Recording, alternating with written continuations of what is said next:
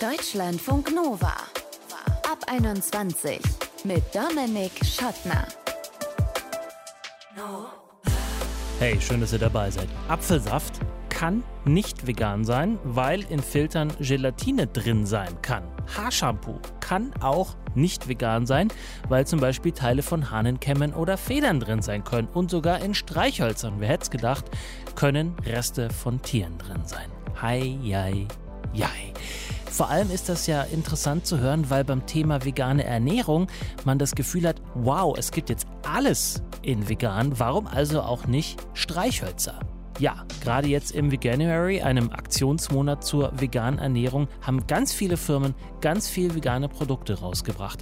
Und wir wollen in diesem Ab 21 Podcast mal schauen, wie wichtig sind solche Aktionen und was bringen sie? Antworten gibt es unter anderem vom Ernährungswissenschaftler Nico Rittenau und jetzt erstmal von Grace. Sie hat 2019 beim Veganuary erstmals mitgemacht und lebt seitdem vegan, hat die Transformation vom Vegetarismus zum Veganismus sogar richtig vollendet, weil sie jetzt sogar vom Veganismus lebt. Auf Insta ist sie unter dem Namen Vegan Sparen als Veganfluencerin am Start und darüber möchte ich jetzt mit ihr sprechen. Hi Grace. Hallo Dominik.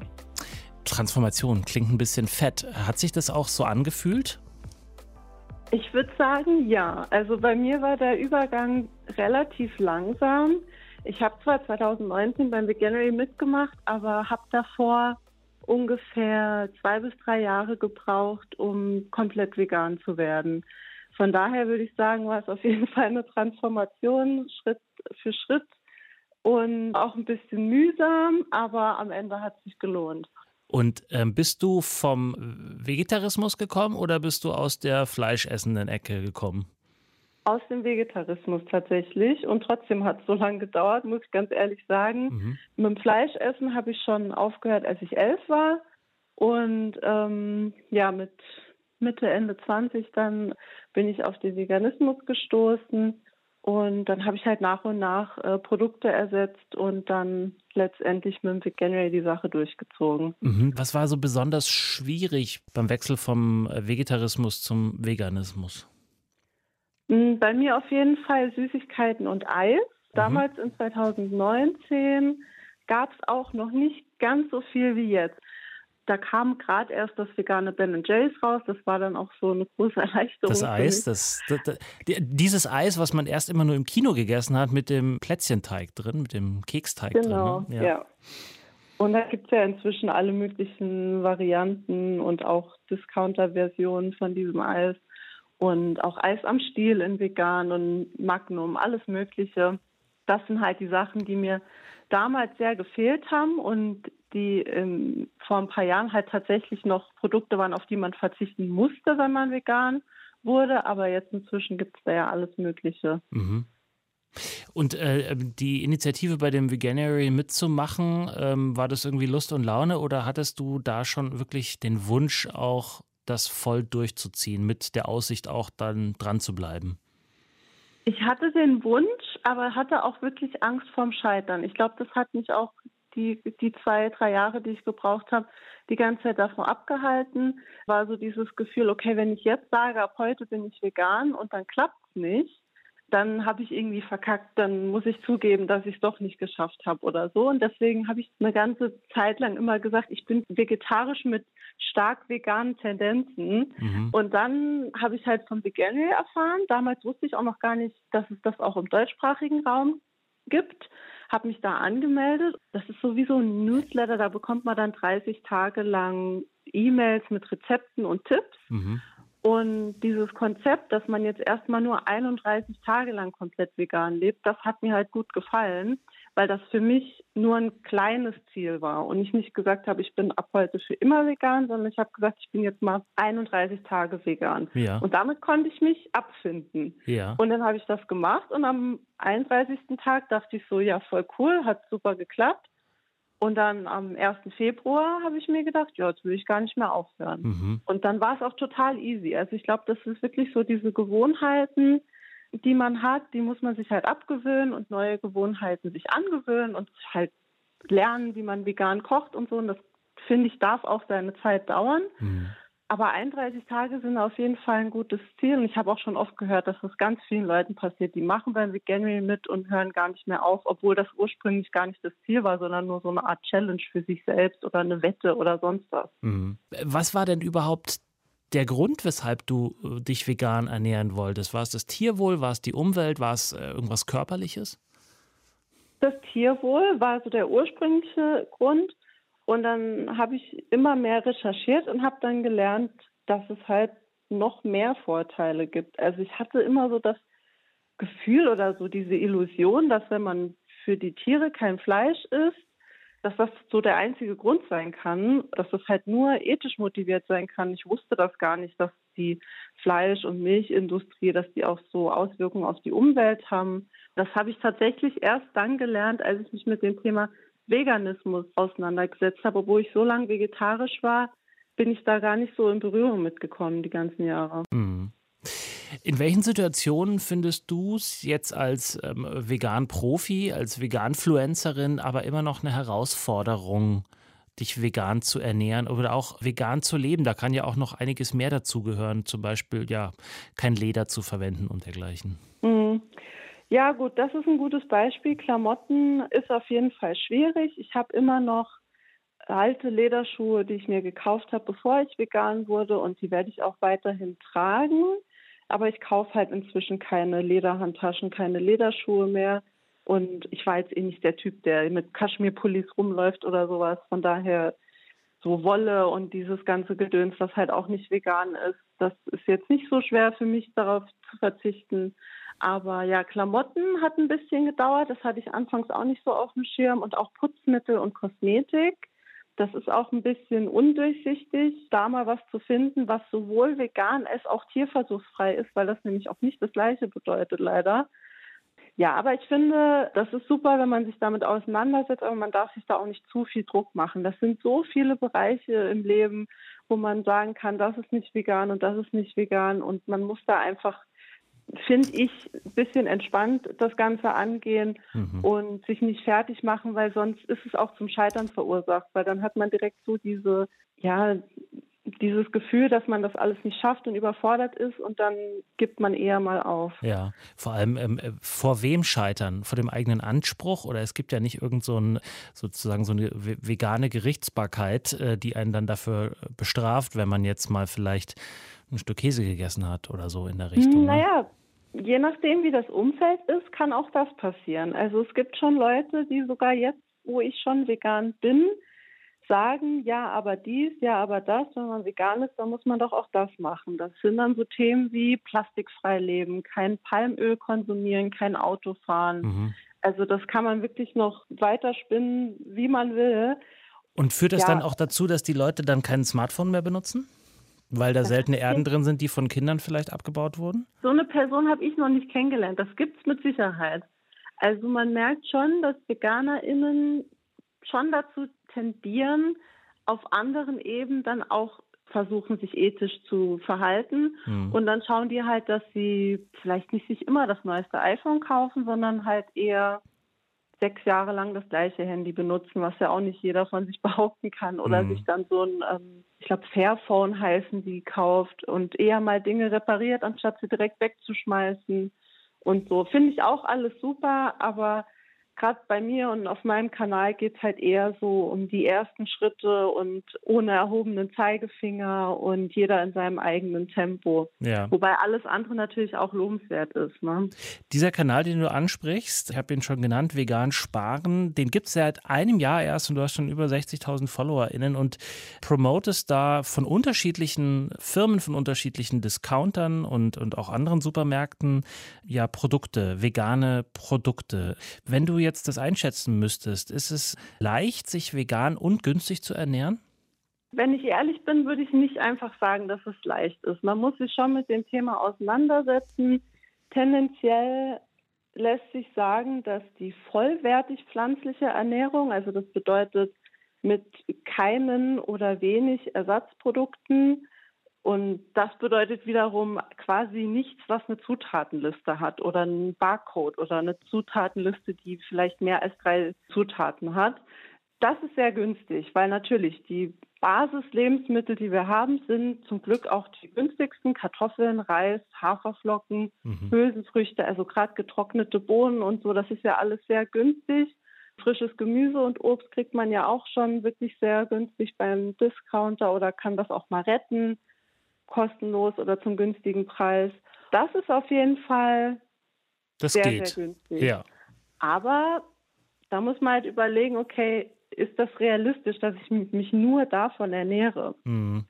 Und Fakt ist halt nun mal, dass leider bis jetzt die Ersatzprodukte, wenn man sie direkt mit dem in Anführungsstrichen Original vergleicht, mehr kosten. Veganer Käse kostet pro 100 Gramm mehr als Kuhmilchkäse. Mhm. Das ist sehr schade, weil es halt besser für die Umwelt ist eigentlich, die veganen Alternativen zu kaufen und man wird damit bestraft quasi, dass man mhm. dann mehr zahlen muss.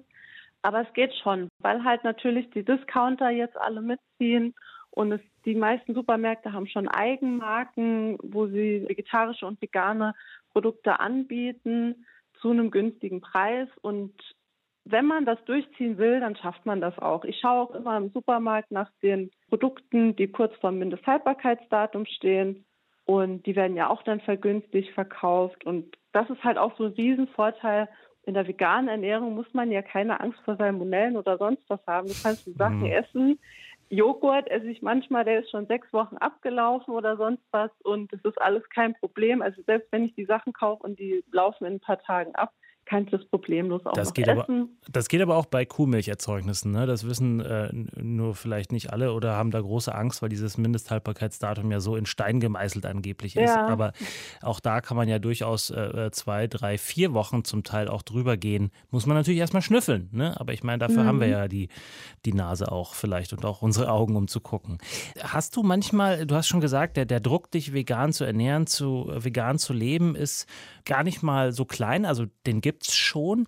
Du wohnst in Saarbrücken. Noch ist es in deiner Wahrnehmung schwerer in der, jetzt ist Saarbrücken keine Provinz, aber vielleicht nicht in einer Groß, Groß, Großstadt wie Berlin zu leben, weil zum Beispiel es keine veganen Restaurants in der Hülle und Fülle gibt?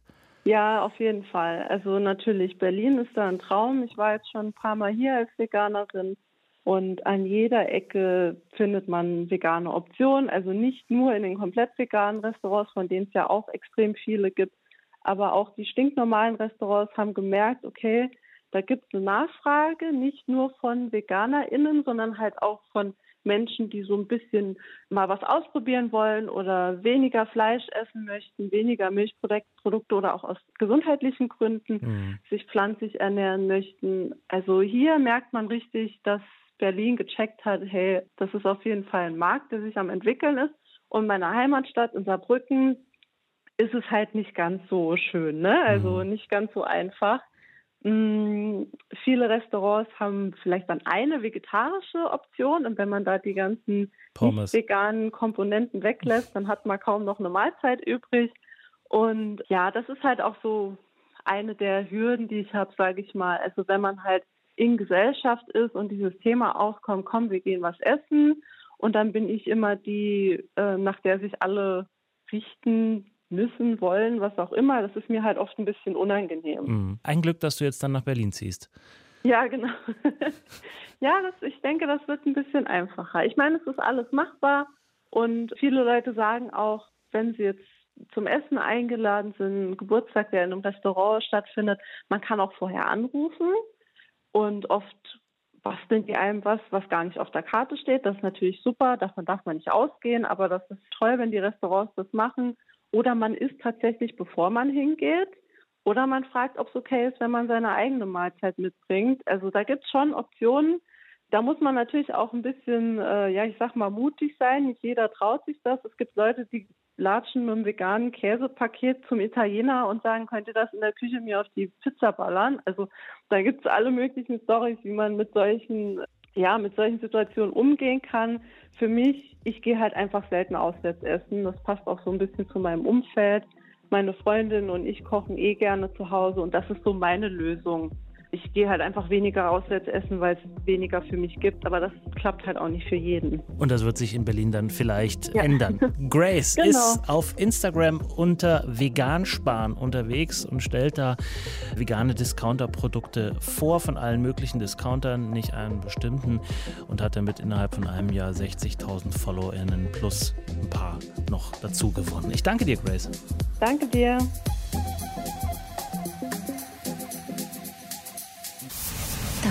Deutschlandfunk Nova.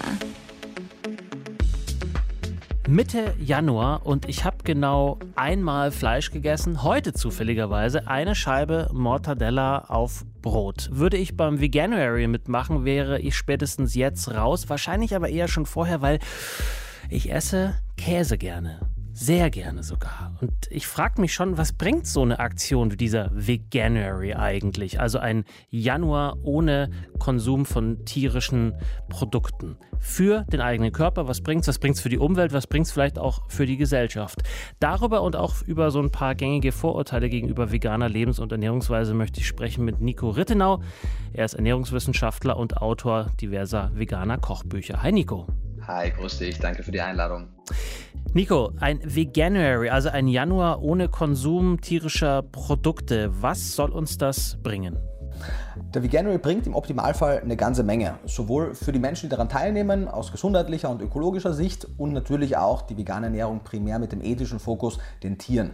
Wir sehen, dass im Januar, im Veganuary, jetzt gerade dieses Jahr 200 Unternehmen in Deutschland neue Produkte launchen, das heißt die Restaurantketten, die Supermärkte, viele erweitern ihr Angebot und setzen damit halt auch die Hemmschwelle niedriger, sodass Menschen leichter in die vegane Ernährung einsteigen können und eben im Januar mal testen können, wie fühlt es sich denn an, 30 Tage lang auf tierische Produkte zu verzichten, die neue vegane Vielfalt kennenzulernen und optimalerweise eben mehr neue Gerichte und Lebensmittel kennenzulernen, als man anhand der tierischen Produkte weglässt. Mhm. Und was das jetzt quantifizierbar für Vorteile bringt, ist natürlich schwer zu, zu messen. Aber zu kurz wahrscheinlich uns, auch vielleicht, oder? Ja, also natürlich ändert es an der Fleischproduktion gar nichts. Aber es hat zumindest den Vorteil, dass es zum einen die Produktvielfalt im veganen Sektor erhöht und mhm. damit eben die, die Schwelle, die, die Hürde senkt.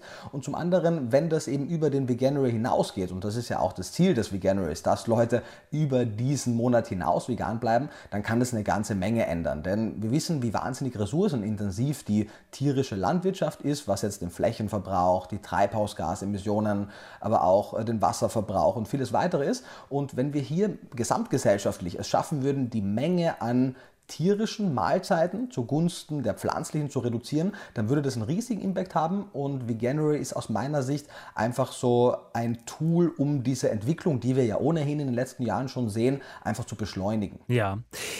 Du bist ja, habe ich gesagt, Ernährungswissenschaftler, also berätst äh, Leute darin, wie sie sich besser ernähren können, so dass ihr Körper auch was davon hat. Was hat denn so ein Monat vegane Ernährung für uns, für Folgen? Das kommt sehr darauf an, wie man es macht. Vegane Ernährung ist ja im Prinzip eine Schublade, in der sehr viel drinstecken kann. Man kann sich im Grunde genommen genauso vegan ernähren, wie man sich davor westlich mit jeder Menge Fast- und Junkfood auch mischköstlich ernährt hat. Denn es gibt mittlerweile ja für jeden Hotdog, für jeden Burger, für jede Pizza auch ein veganes Äquivalent. Mhm. Dann wird man wahrscheinlich merken, es passiert relativ wenig jetzt gesundheitlich. Man wird aber merken, es ist gar nicht einmal so schwierig, weil man muss kaum Essgewohnheiten ändern. Wenn man aber den Veganuary auch nutzt, nutzt, um vielleicht die Ernährungsweise insgesamt gesundheitlich vorteilhafter zu gestalten, das heißt weniger verarbeitete Produkte zu essen, mehr vollwertige Lebensmittel, mehr Obst, Gemüse, Vollkorngetreide, Hülsenfrüchte etc., dann kann interessanterweise wirklich innerhalb dieses einen Monats schon einiges passieren mit Parametern wie dem Blutdruck, dem Cholesterinspiegel. Die können sich innerhalb von wenigen Wochen verändern mhm. und das kann man im Optimalfall mitnehmen. Man kann im Optimalfall aufgrund des höheren Ballaststoffgehalts eine bessere Sättigung erzielen. Das heißt vielleicht ein paar Überschüsse überschüssige Kilos verlieren, die man in der Weihnachtszeit angesammelt hat. Also wenn man es optimal umsetzt sozusagen, dann kann man da auch persönliche gesundheitliche Vorteile erzielen. Ja, ich merke schon, du brennst auf jeden Fall für die ganze Geschichte. Da ist ordentlich Power dahinter. Muss man sich denn auf so einen Monat ähm, vorbereiten, so wie man sich jetzt zum Beispiel auch auf eine Fastenkur vorbereiten soll, also den Körper wirklich auch einstimmen auf sowas? Oder geht es, weil du sagst, okay, Burger aus pflanzlichen äh, äh Produkten ist genauso, hat genauso viel Wumms wie, wie ein Rindfleischburger und ist eigentlich egal? Ja, den Körper muss man darauf nicht einstellen. Also wenn man wirklich sehr, sehr, sehr vollwertig ist, das heißt den Ballaststoffgehalt um ein Vielfaches erhöht, kann es sein, dass in den ersten ein, zwei, drei Tagen man vielleicht merkt, dass der Körper sich da etwas adaptieren muss, aber so wie die meisten Menschen vegan essen, eben mit einigen veganen Convenience-Produkten etc., wird man keinen großen Unterschied merken und eben auch keine Vorbereitungszeit brauchen. Das heißt, man kann da sehr niederschwellig einsteigen. Wenn man sich langfristig vegan ernährt, gibt es natürlich einige Dinge, die man beachten sollte. Das ist jetzt keine Raketenwissenschaft, Wissenschaft, aber so ein bisschen ein kleines Einmaleins der Ernährungslehre. Aber innerhalb dieses einen Monats muss man nicht supplementieren, man muss sich um keine speziellen Nährstoffe Gedanken machen, denn man wird jetzt innerhalb dieses einen Monats nicht wahnsinnig viel falsch machen können. Mhm. Die Weihnachtsfeiertage und damit auch die schlimmste Zeit für solche ideologischen, zum Teil ausgetragenen Kämpfe um, rund um Ernährung sind ja jetzt zwar vorbei, aber die kommen ja wieder. Lass uns mal auf ein paar Vorurteile zur veganen Ernährung und zur veganen Lebensweise gucken und äh, du reagierst. Bitte gerne. Vegan leben ist ungesund, weil wichtige Nährstoffe fehlen. Klassiker, weit verbreitet ja, und kommt natürlich auf die Ernährungsweise im Speziellen an. Also vegan ist ja nicht gleich vegan. Man muss grundsätzlich vorweg schicken, tierische Produkte, also Fleisch, Milch, Käse, Eier, Fisch, haben kein Monopol auf für den menschlichen Körper überlebensnotwendige Nährstoffe. Anders gesagt, wenn man es richtig macht, kann man alle überlebensnotwendigen Nährstoffe auch abseits der Tierprodukte bekommen. Aber es ist natürlich wie in fast allen Vorurteilen oder in allen äh, Mythen so ein Funken Wahrheit drin. Wenn wir unseren Speiseplan restriktieren, und das machen wir ja, wenn wir tierische Produkte streichen, dann müssen wir natürlich gucken, woher kriegen wir denn jetzt ohne die Milchprodukte genug Kalzium, ohne das Fleisch genug Eisen und, und Zink und ähnliches oder mhm. ohne Fisch Omega-3. Aber erneut, um auf dieses kleine Einmal-Eins der veganen Ernährung zurückzukommen, wenn man ein paar wenige Grundsätze beachtet, dann kann man sich vollumfänglich natürlich vegan ernähren. Dadurch, dass die Lebensmittelwirtschaft, also die Lebensmittelindustrie aktuell noch nicht optimal auf die Nährstoffbedürfnisse von vegan lebenden Menschen eingestellt ist, empfehlen wir, manche kritische Nährstoffe übergangsweise zu supplementieren. In wenigen also, Jahren wird es aber B12 zum Beispiel. Ja, da muss man, muss man das Wort supplementieren vielleicht kurz erklären. Ja. Also in Form von äh, Tabletten zu sich nehmen oder wie? Ja, ob das jetzt ein angereichertes Lebensmittel ist, eine Kapsel, eine Tablette, ein Drink, also man kann äh, Nahrungsergänzungsmittel über vielfältige Wege zuführen. Das berühmteste Beispiel ist ja die Jodsalzprophylaxe. Wir alle supplementieren ja in der deutschen Gesellschaft Jod über unser Salz, das wir konsumieren. In der Schwangerschaft kriegt man Folsäurepräparate vorbeugend, ähm, damit das Kind gesund bleibt. Also wir sind ja durchaus auch vertraut mit Supplementierung und sowas ähnliches empfiehlt man auch dann in der veganen Ernährung, bis die veganen Grundnahrungsmittel von Seiten der Produzenten optimal angereichert sind. Das sollte das Ziel sein. Ja. Das nächste Klischee bzw. das nächste Vorteil hast du eigentlich schon widerlegt. Vegane Ernährung ist unnatürlich. Menschen brauchen Milchprodukte und Fleisch so im Sinne einer steinzeitlichen Ernährung sozusagen ist Quatsch. Ja, also Quatsch ist natürlich ein sehr, sehr einfaches Wort. Es ist auf mehreren Ebenen falsch. Also eine Sache ist richtig, die kann man vorweg einmal sagen. Vegane Ernährung ist auf jeden Fall sehr unnatürlich. Genauso wie alles andere, was wir heutzutage tun. Nichts, was wir heute noch tun, hat irgendwas damit zu tun, wie Menschen vor 20.000 Jahren in der Altsteinzeit gelebt haben. Aber das muss es auch gar nicht zu tun haben, denn die Natürlichkeit einer Sache ist ja kein Argument für oder gegen etwas. Was wir uns im 21. Jahrhundert fragen sollten, ist nicht, wie natürlich oder unnatürlich ist unsere Ernährung, sondern wie gesund oder ungesund ist sie, wie ethisch oder unethisch und vor allem, wie ressourcenschonend bzw. umweltverträglich ist sie. Und wenn die Antwort heißt, sie ist umweltverträglich, ressourcenschonend, wenn man sie richtig praktiziert, gesundheitsförderlich und ethisch, und man das alles mit Ja beantworten kann, ist es völlig egal, ob die Antwort auf die Natürlichkeitsfrage Ja oder Nein heißt. Also wir sind ja in der heutigen westlichen Welt glücklicherweise in der privilegierten Situation, dass wir uns eben Gedanken über unsere Ernährung machen können und nicht nur auf Teufel komm raus einfach irgendwelche Kalorien in uns reinstopfen müssen, wie wir es Zeit unseres Lebens getan haben, um zu überleben. Und in unserer heutigen privilegierten Situation können wir uns eben fragen, welche Einflüsse haben denn meine Konsumentscheidungen auf den Rest der Welt? Und da geht es natürlich auch darum, welche Brennstoffe verwenden wir, welche Kleidung kaufen wir, welche Fortbewegungsmittel nutzen wir, aber eben am Ende des Tages auch darum, was essen wir dreimal täglich, Frühstück, Mittag, Abendessen. Und gerade mit diesen wichtigen Entscheidungen, die wir jeden Tag aufs Neue treffen, können wir eben was wahnsinnig Wichtiges, Positives für die Welt, für uns selber und für alle Lebewesen leisten. Ja, jetzt haben wir ein paar abgearbeitet. Es gibt noch einige mehr, aber da fehlt uns ein bisschen die Zeit. Da kann man ja vielleicht auch auf deine Bücher verweisen. Genau darum geht es ja auch da drin. Ja. Zum Schluss, es ist ein irre emotionales Thema. Wir sprechen auch nicht das erste Mal darüber. Da ist wahnsinnig viel Druck im Kessel, nach wie vor, auch wenn eigentlich schon alles gesagt wurde dazu und diverse Argumente entkräftet wurden.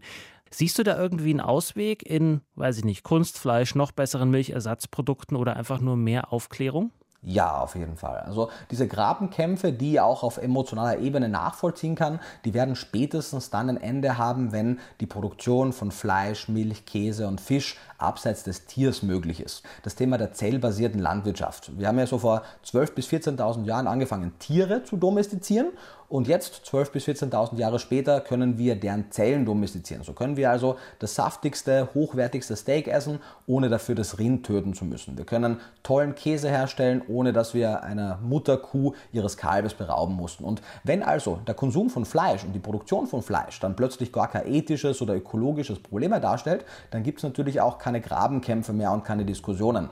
Und so wird es, und da sprechen wir jetzt nicht von vielen Jahrzehnten, sondern von einigen Jahren hin vielleicht zu einem Jahrzehnt, eine Publikation sagt 2040 ungefähr mehr als die Hälfte des Fleisches schon, werden wir eben die Möglichkeit haben, dass jede einzelne kulinarische Konsumentscheidung was Gutes für uns, die Welt und alle Lebewesen bringt. Und dann wird es diese Grabenkämpfe auch nicht mehr geben. Also nur eine Frage der Zeit. Deswegen bin ich da auch sehr entspannt.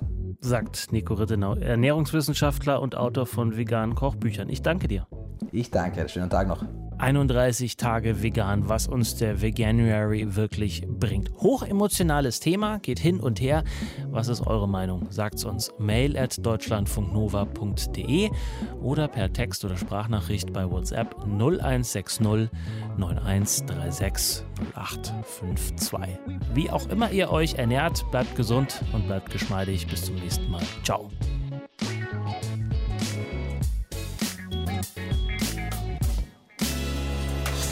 Deutschlandfunk Nova ab 21. Immer Montag bis Freitag auf deutschlandfunknova.de und überall, wo es Podcasts gibt. Deutschlandfunk Nova ab 21.